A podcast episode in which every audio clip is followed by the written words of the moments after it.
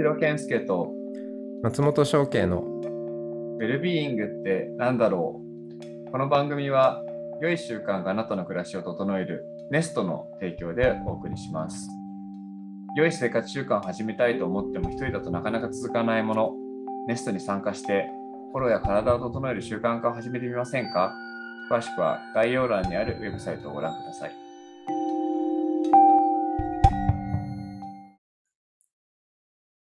さん、今日もよろしくお願いします。はい、よろしくお願いします。こうね、毎週続いているポッドキャストですけども、ちょっといよいよペースを落とそうという。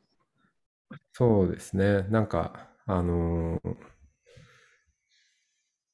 やるならね、キレがよくやりたいんで、手が良くなくなったという証券者のような気。持ちがしていて、うん。63回目にして、まあ、今までキレが良かったのかもわからないんですけど、僕はもう、ここ20回ぐらいは、だいぶキレがない中で絞り出している感じしかなかったから、うん、なんか、まあね、このタイミングかって思いましたけど、もう、うん。だいぶずっと切れなかった自負自負しかないから、うん、そうか。僕あんまそういうの気づかないんで、20回差ですね。うん。あの、ちょっとインプットとアウトプットのバランスをね、調整しようって、もうほら、リズムとかルーティンもあるじゃないですか。そうはいはいいう波が。はい。うん。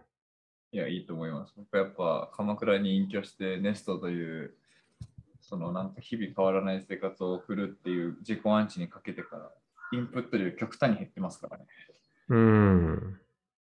だから、だからグラニオステークラルぐらいじゃないですか、僕の最近のフレッシュなインプット。うん。まあ本当は、その、だってルーティンも、うん。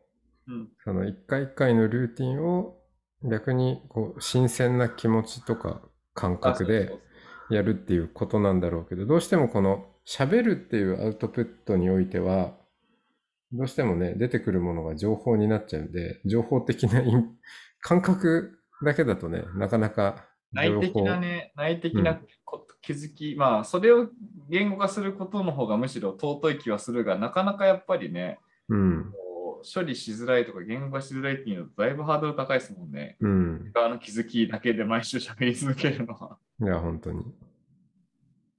まあ、なんかまあ、ほぼほぼ僕も自覚的ですけど、この63回目だけど、同じことばっかり喋ってると思ってますから。いああまあね、僕結構あの、忘れちゃうので、や、僕も忘れちゃうんで。毎回新鮮は新鮮いや、なんですけどわかります、わかります。まあ、なんか帰着するところとか、まあね、オチは決まっているという。こっちは決まっているから、うんまあまあ、なんでちょっと一回学習そうですね。一応僕たちのリズムとして、まあちょっとね、いろいろ不定期不定期というか、2人なんで日程調整を都度しながらであるけど、まあ基本毎週ね、やることを意識してきたけど、ちょっと2分の1のスピードにしてみようかという、うん。まあこれで2分の1で寂しくなるかもしれないし、2分の1でもネタが尽きたって言うかもしれないし、そうね。うん。まあ、ちょっとじゃあ、その、月の満ち欠けぐらいのはい。ペースでやってみましょう満か。月にじゃあ収う録します。ん。はい。じゃあ、はい。今日もよろしくおう願いします。ん。お願いします。でもね、案外、ちょっと今日喋りたいことがありまあした。意外とね、意外と、意外とはいうん。あの、まあ、やっぱね、あの、なんかいろんなとこ行くとインプットがありますよね。はいはい。どこでしたうん、あ、知ってた？あのあ、北海道に行ってたんですけど、あのーちょうどこの7月末で、はい。えー北海道北東北の縄文遺跡群？なんはいかあまりもしかしたら正確に言えてないかもしれないけど、まあ大体そんな感じのはい、その、えー縄文遺跡が世界遺産に登録をされまして、えー、うん。いや、全然、あんまりニュースで、ニュースも見ないけど、まあ、知らなかったんだけど、へえと思って。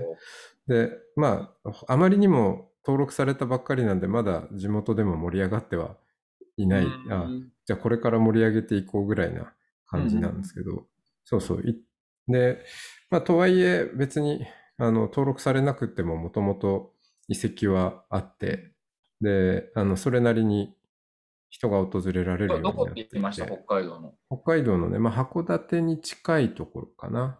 うんう。ん。あの、まあ、北海道でも、内陸の方行くと、まあ、もうちょっと、あの、アイヌの、うんあの、いろんな、そういうサイトがあるんですけど、そう、函館エリアは、その、ほら、青森とか、あっちの文化圏ともこう接続して、まあ、縄文遺跡が結構あるんですよね。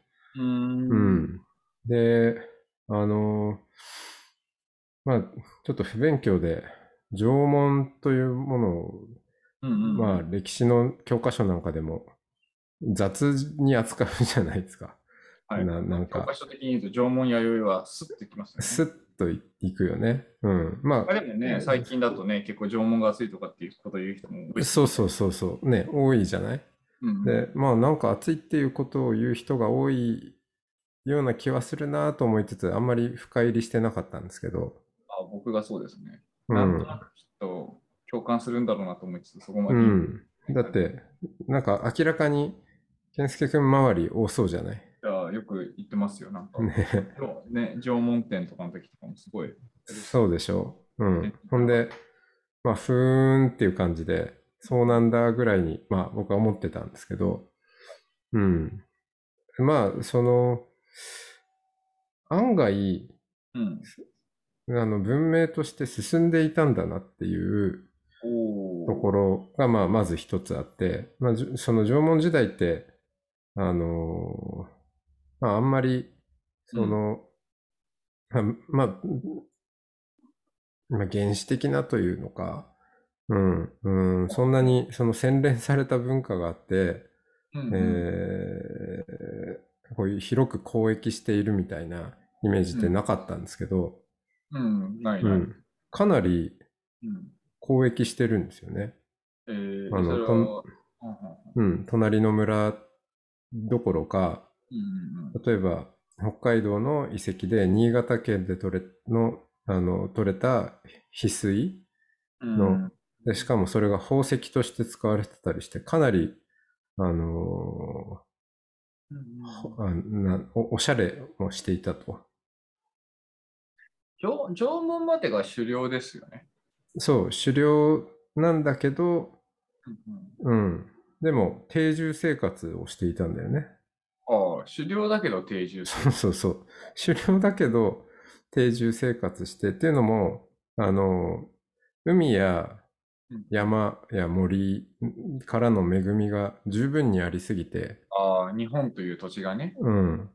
まあ、当時、いいい意味でというのかな。温暖化が進み、うんすごく住みやすくなった時期らしいんですよね。ううんん。で、あの、もう、まあ、ある意味、ベーシックインカムがあるっていうか、リソースとしてね。うん。それ別に食うには困らない。なその辺取って食べればいいじゃんっていう話の中で、逆に別にその食料に携わらない職人とかも、うんうんうん。あとアーアーティスト、土器とかそうなんですけど、うんう。ん。あの縄目の意味がわからない。何の実用性もないみたいなもの。まあ土偶もそうなんだけど、うん。うん、そういうのをたくさん作っていて、うん。だから何かその、みんながカツカツに、うん。とにかくこう、飯を食うのに必死とかじゃなくて、うん。うん。でそれどころか、まあそういう中で、しかしなお、そう、弥生時代みたいに、なんか持てるものと持たざるものが生まれて、うんその収奪するようなね、その権力構造とかっていうものも特になく、うんうんううん。ん。まあ完全平等っていうか、まあリスペクトされる人がいて、そういう人が長老をやるようなことはあったらしいけれども、うん。でも、そんな何か、あの、あの、富を、あの、いし積極集中させたり、うん、っていうこともなく、すごく平和な時代であったと。うんうん、それが1万年も続いたっていうのが世界史的にもすごいことであるっていうことらしいんですよね。あねはいはい。うん。うんうんそう。まあ、まずちょっとそこに万年か。グッときまして。1万年す、1万年はすごいですね。確か1万年すごいよ。に。うん。まあなんかね、あのーそうそうイシュマエルっていう本があって、なんか今絶本されてて、俺が買った時でも1万円か2万円かしてる本だったんですけど、うん。その本とかに書いてあったけど、やっぱ農耕農耕が結局、あの、すべての人間をまあある種不幸にさせたというか、うん。米とか麦の奴隷になったみたいな話とか、うんうん経済格差が生まれどうこうみたいな話がうん。ある中で、やっぱ狩猟の時代が良かったみたいな、そういう話だったと記憶してるんですけど、うん。あとあれかな、今、そのまあ、今、翔慶さん、北海道の縄文の話してくれたから、あれいやすごい超偶然なんですけど、今、ヤングジャンプで、うん。ゴールデンカムイがね、あ、はいはい。無料なんですよ。あ、無料なんだ。今ね、最終章まで突入してて、全話無料で、えー、読まなくちゃ。いや、読んでるんですよ。うん。でなんかひたすら結構僕の今の頭の中に愛のがいきなり入り込んできて、あのね、まあ、愛の今、国策でもいろいろやってますけど、うんで愛のもね、狩猟ですもんね。定住狩猟ですもんね、あれもね、言ってしまえばそうだね。うん。で、やっぱ、その、まあ、アイヌもかなりこう独特の模様とか儀式とか、まあ、本当、まあ、カムイでは自然に対する多神教的な感謝も含めて、結構いろいろと習わしがあったと思うけど、でも、ああいう習わしも含めて暇じゃなきゃできないですもんね。いやー、そうだよね、本当かなりね、そのカムイを、えー送る儀式とか、本気でやってるからね、うん時間もかかると思うし、なんか文様作ったりとかね、うん。そのための道具作ったりとか、すごいやっぱりゴールデンカムイ見てるだけでも、だいぶ豊かな、なんというか、ね、あれだあれなんだな、みたいなのは思うわけですけど。うんうんまあ多分縄文、まあ、それを一緒にするとあれなんだろうけど、でもその農耕ではないみたいな、農耕民族ではない、ある種の狩猟としてのなんか豊かさみたいなのがあったんでしょうね。うん。うん。まあ、その、蓄えるっていう発想はあんまりなかったんだろうね。あるから、すでに。うん。うん。まあ、あとはあれだな、あのーまあ、これはまた全然違う話なんですけど、縄文がすごい良かったっていう話は、えっと、逆に言ってしまえば、やっぱその生態系なんか地球、まあ今今がどうなんだって話あるんだけど、ただやっぱ少なくともその地球の生態系の中に生かされている頂点にいたってことですよね。そうだね。だ要は生かされていて、そこにいる、わかんない、えっと、鹿なのか、まあ、なんかタヌキなのか、まあ要はそういう狩猟をするものは別に自分で育てたわけじゃないから、自力じゃなくて他力の世界うん。にいて、だけどその鹿よりも、まあなんだ、虎よ虎よりもまあ人間の方が強かったから、生態系の中の百獣の王状態だったわけですよね、狩うんう猟民族。んで、農耕民族っていうのは、どっちかっていうと、その生態系とか守ってて、エデンの園って呼ばれているような、その囲われた生、生かされてる生態系の中から出て、自分たちで自分たちが繁殖できるようにしたっていう意味において、まあ、ある種の動植、動物界からの脱藩みたいなのがあったわけうん。うん。ですよね。まだそういう意味で言うと、他力で生かされてる、なんていうか、種族から自力で生きていくっていうことを、まあ、農耕というものを通してとか、うん。ものを通して、まあそれすらも幻想っていうのはあるんだけど、まあなんかなっていったっていうのがあるから、まあなんか最後の、なんていうか、動物としての生態系の王者みたいな感じだったんだろうなって感じがするし、うん。生かされているそのピラミッド、要は狩猟民族ってすごいピラミッドの頂点にいるから、やっぱ頂点にいたらそれは結構貴族的な王様的な生活ができてたんだろうな、暇だったんだろうなっていう。要は植物が育って、その植物を食べてでき生きてきた小型動物がいて、それをさらに食べて大きくなった大型動物がいてみたいな。うん。でそれを狩猟するっていうのは、まあ、要は美味しいとこ取りなわけですよね、言ってしまえば。うん。で農耕民族が最初から最後まで全部自分たちでケアするから、それは忙しいよねっていう話。ただその分自力っていうのができたよねっていう話があったときに、うん。あ別にこれどっちがいい悪いとかじゃないんですけど、今喋りながらそういう整理だなって思いながら聞いてた。うん。結構ね、その、あれは何だったかな、ハラリの議論だったかな。あの、家畜とか、まあその、えっと、農業もそうだけど、うん。ある種、米なら米、麦なら麦を、ある種をものすごい大量に育てるっていうことは、ある意味で、まあ、牛も、牛とか豚もそう、鳥もそうだけど、うん。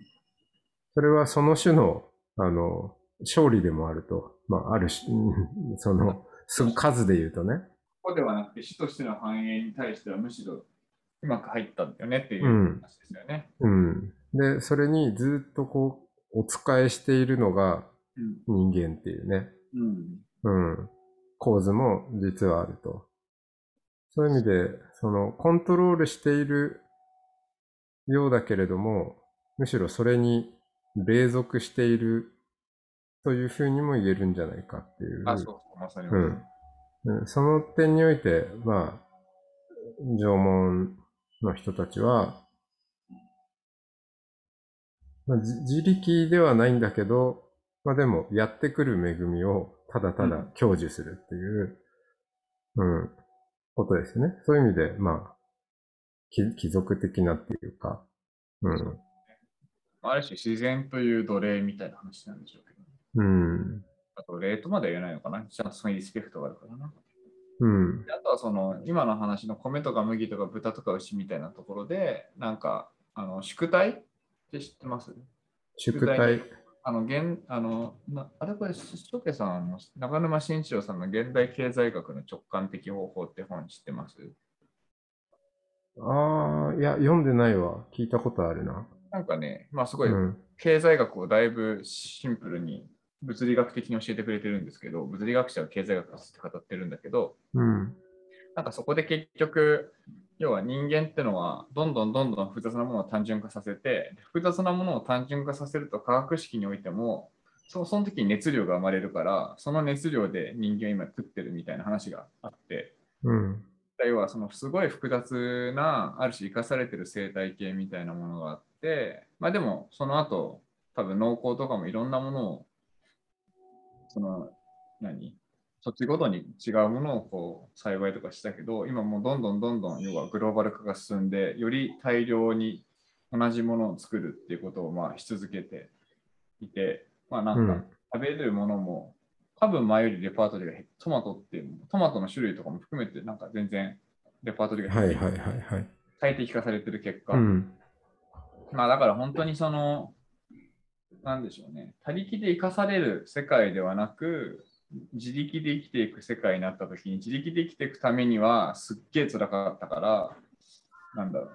最適化と合理化を繰り返していった結果品種をめちゃくちゃ絞っていってうん。その、品種がめちゃくちゃ絞られる中で、なんだろうな、最適化されていった豚とか牛とか米とか麦は、まあ、種族として勝ち残っていった。うん、うん、うん、多分、あのこの宿題っていうもの自体はやっぱりそそうすると脆弱性がすごい高まるので、うん、ね、本当に飢饉とかが来て、一気に麦が取れなくなったら全員飢餓するみたいな、そこに対する、その、なんていうか、あれがないわけですよね。あの、なんか柔軟性みたいなものが。はい、レレジリエンスとレジ。リエンスがうなかったりするって言ったときに、いや、まあわかんないですけど、結論は特にないんだけど、うん。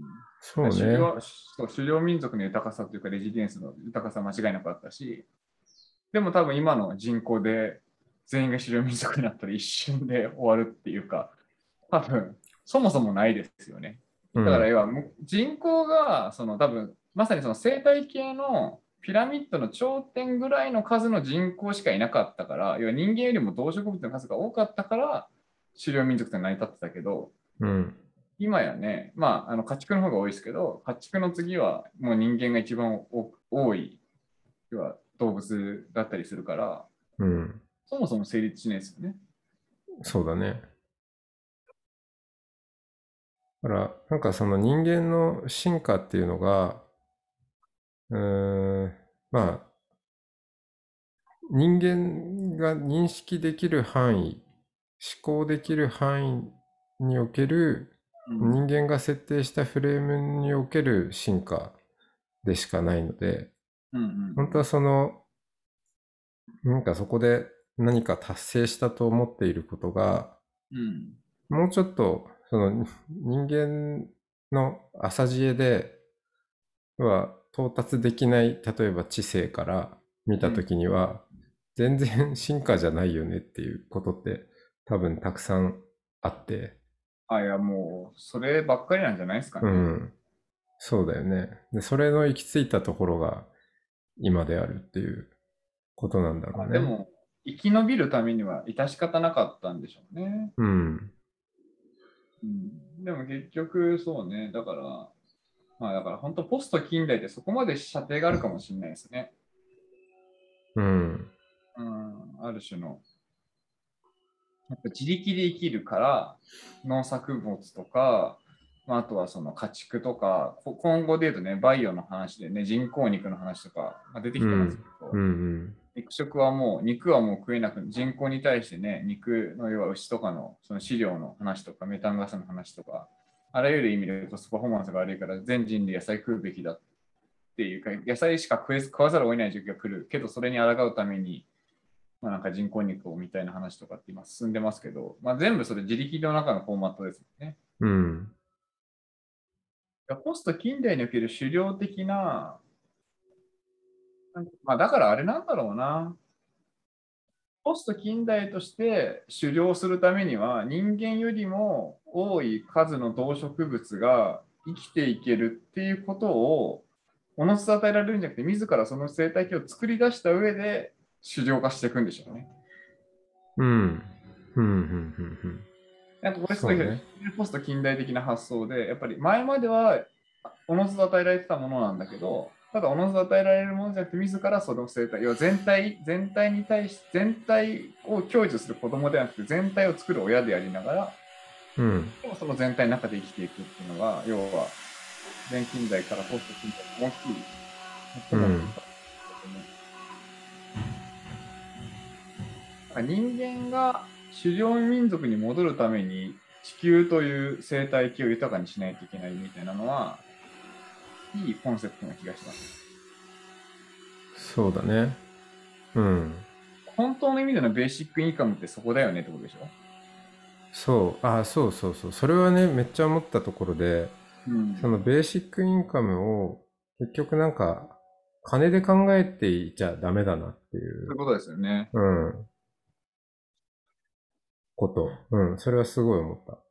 うん、で、それをしかもベーシックインカムだっつって、なんか米を作るとか、米を作るって、米を作って、米を作ることを機械にやらせるっていうことではなくて、うん、もっとパーマカルチャーとかのなんかノリとかうんビオトープ的なノリで、やっぱりこう自動的にそれが再生産されるっていう生態系を作るっていうことの方がうん、より上位ですよね。そのなんかお金じゃないベーシックインカムだから米だとかって話のさらに上でうん、米がなくても食える。米がなくてもそこにある葉っぱを取ればいいじゃないとかそこにいる動物をねちゃんとリスペクトを持っていただけばいいじゃない。でもそそこにそもそも食べれる肉食の動物なんて今いないよって話の時にいうん、やいやいるいるいいる環境を作ればいいじゃんみたいな話だよね。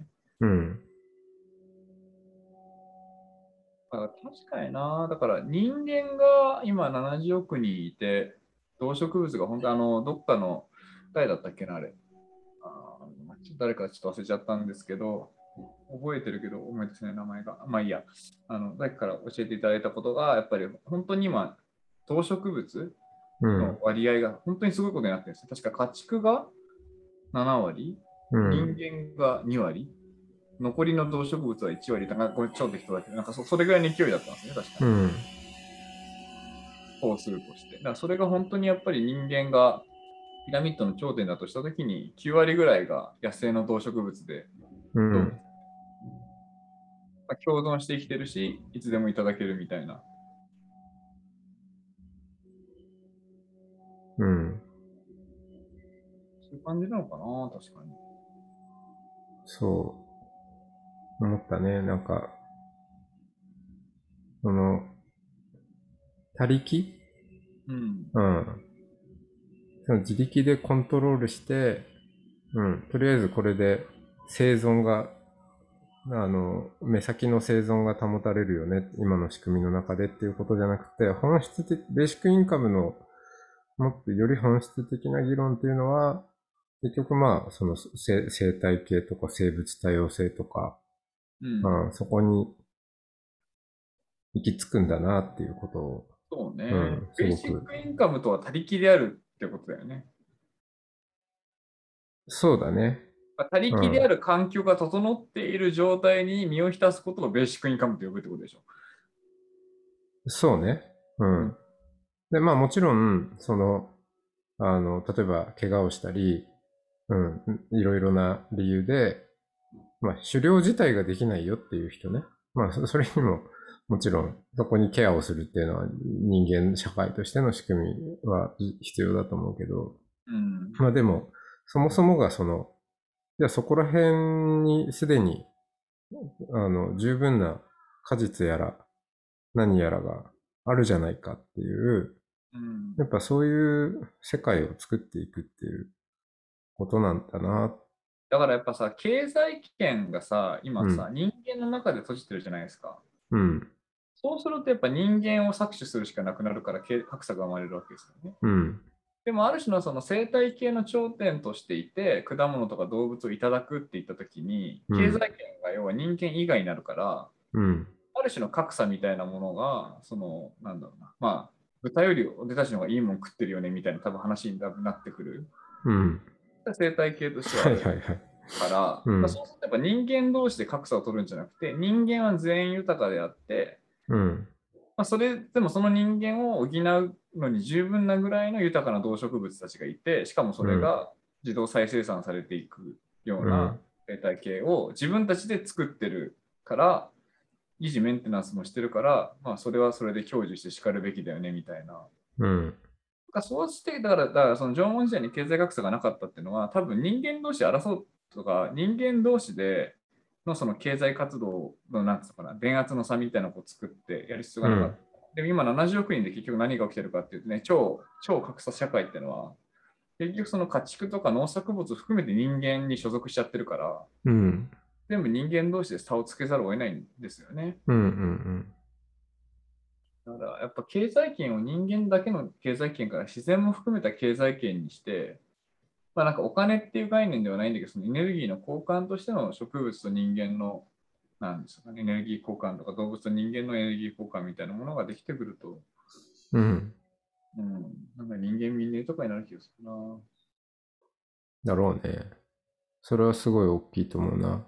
経済を人間界だけにと閉じているっていう。脱人間中心主義みたいな話をしたときに、うん、我慢しなきゃいけないとか、なんか、なんていうかな、いい人っぽいみたいなのがどうしてもつきまとうと思うんですけど、うん。そうじゃなくて、脱人間中心主義にして、生態系中心主義にした結果、人間同士の格差がなくなり、うん。人間全体がある種の生態系の百,、まあ、百獣の王みたいな形で、本当に縄文時代にあったように、本当す少しの時間だけ狩猟したりとか、少しの時間だけ自然から搾取する、うん、まあいただくって言い方でもいいんだけど、うんたら本当に自由に暮らせるんだよね。うん、人間からそういうのを競って争ってやる必要ないんだよねみたいなのは、なんかビジョン、脱人間中心主義の社会構築のビジョンとしてはある気がするな。うん。それはつまり、その、えー脱人間中心主義は、うんイコール自己犠牲っていう話じゃなくて、そうそうそう。うん、なくて、まあ、もっと利口に生きようよっていう。そうそうことだよねもっとちゃんと生態系をに開いていった方が自分が豊かになるよ。うん、その手段としての脱人間中心主義だから、なんか、イズムですらないみたいな。なんか、より私が、要は神経によく、時間にも空間にも余白があり、心もなんか健やかに幸せに生きるためにはどうしたらいいかっていう問いに対して、脱人間中心主義でいくという手段が提示されてるぐらいの話なのかもしれない。だからなんか、うん、思想でも思想ですらないのかもしれないっていうのは結構面白いですね。うん、うん、なんか、ここら辺はちゃんとロロジックをちゃんと突き詰めてやっていったら一個の提言になりそうなぐらいの話ではありますね。そうね。で、多分そういう予感をうん、どどこかで持ちながら縄文文化とかに惹かれる人がなんか増えている部分もあるんじゃないかな。だから今の縄縄文、だから江戸時代と一緒なんだけど、江戸時代とか縄文時代がすごい良かった、今の現代はダメだとかって言ってるのは、まあなんか一部わかるけど、一部はやっぱ解像度がなんか低いような気もしていて、うんうん。やっぱ現在は現在ですごい自力としては豊かだけど、うん。まあ、とはいえ格差があって、精神的にギスギスしてっていうのがあった。うん。どうそこを悪平弁させていくのかって言ったときに、まあ、今のえ江戸の話もね、多分同じロジックで全然違うあの方向性になると思うんですけど、同じだと思ってるけど、縄文に関してはその狩猟っていう切り口からどう脱人間中心主義にして、まあ、ある種のエデンのそのにそのに帰っていくわけですよね。生態系の中心に帰ってくる。生態系の部分に帰っていくんだけど、ただしその生態系全体もオーガナイズしているっていう状態。うん。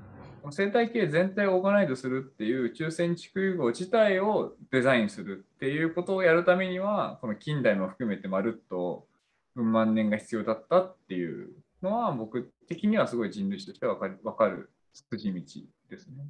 うん。うん。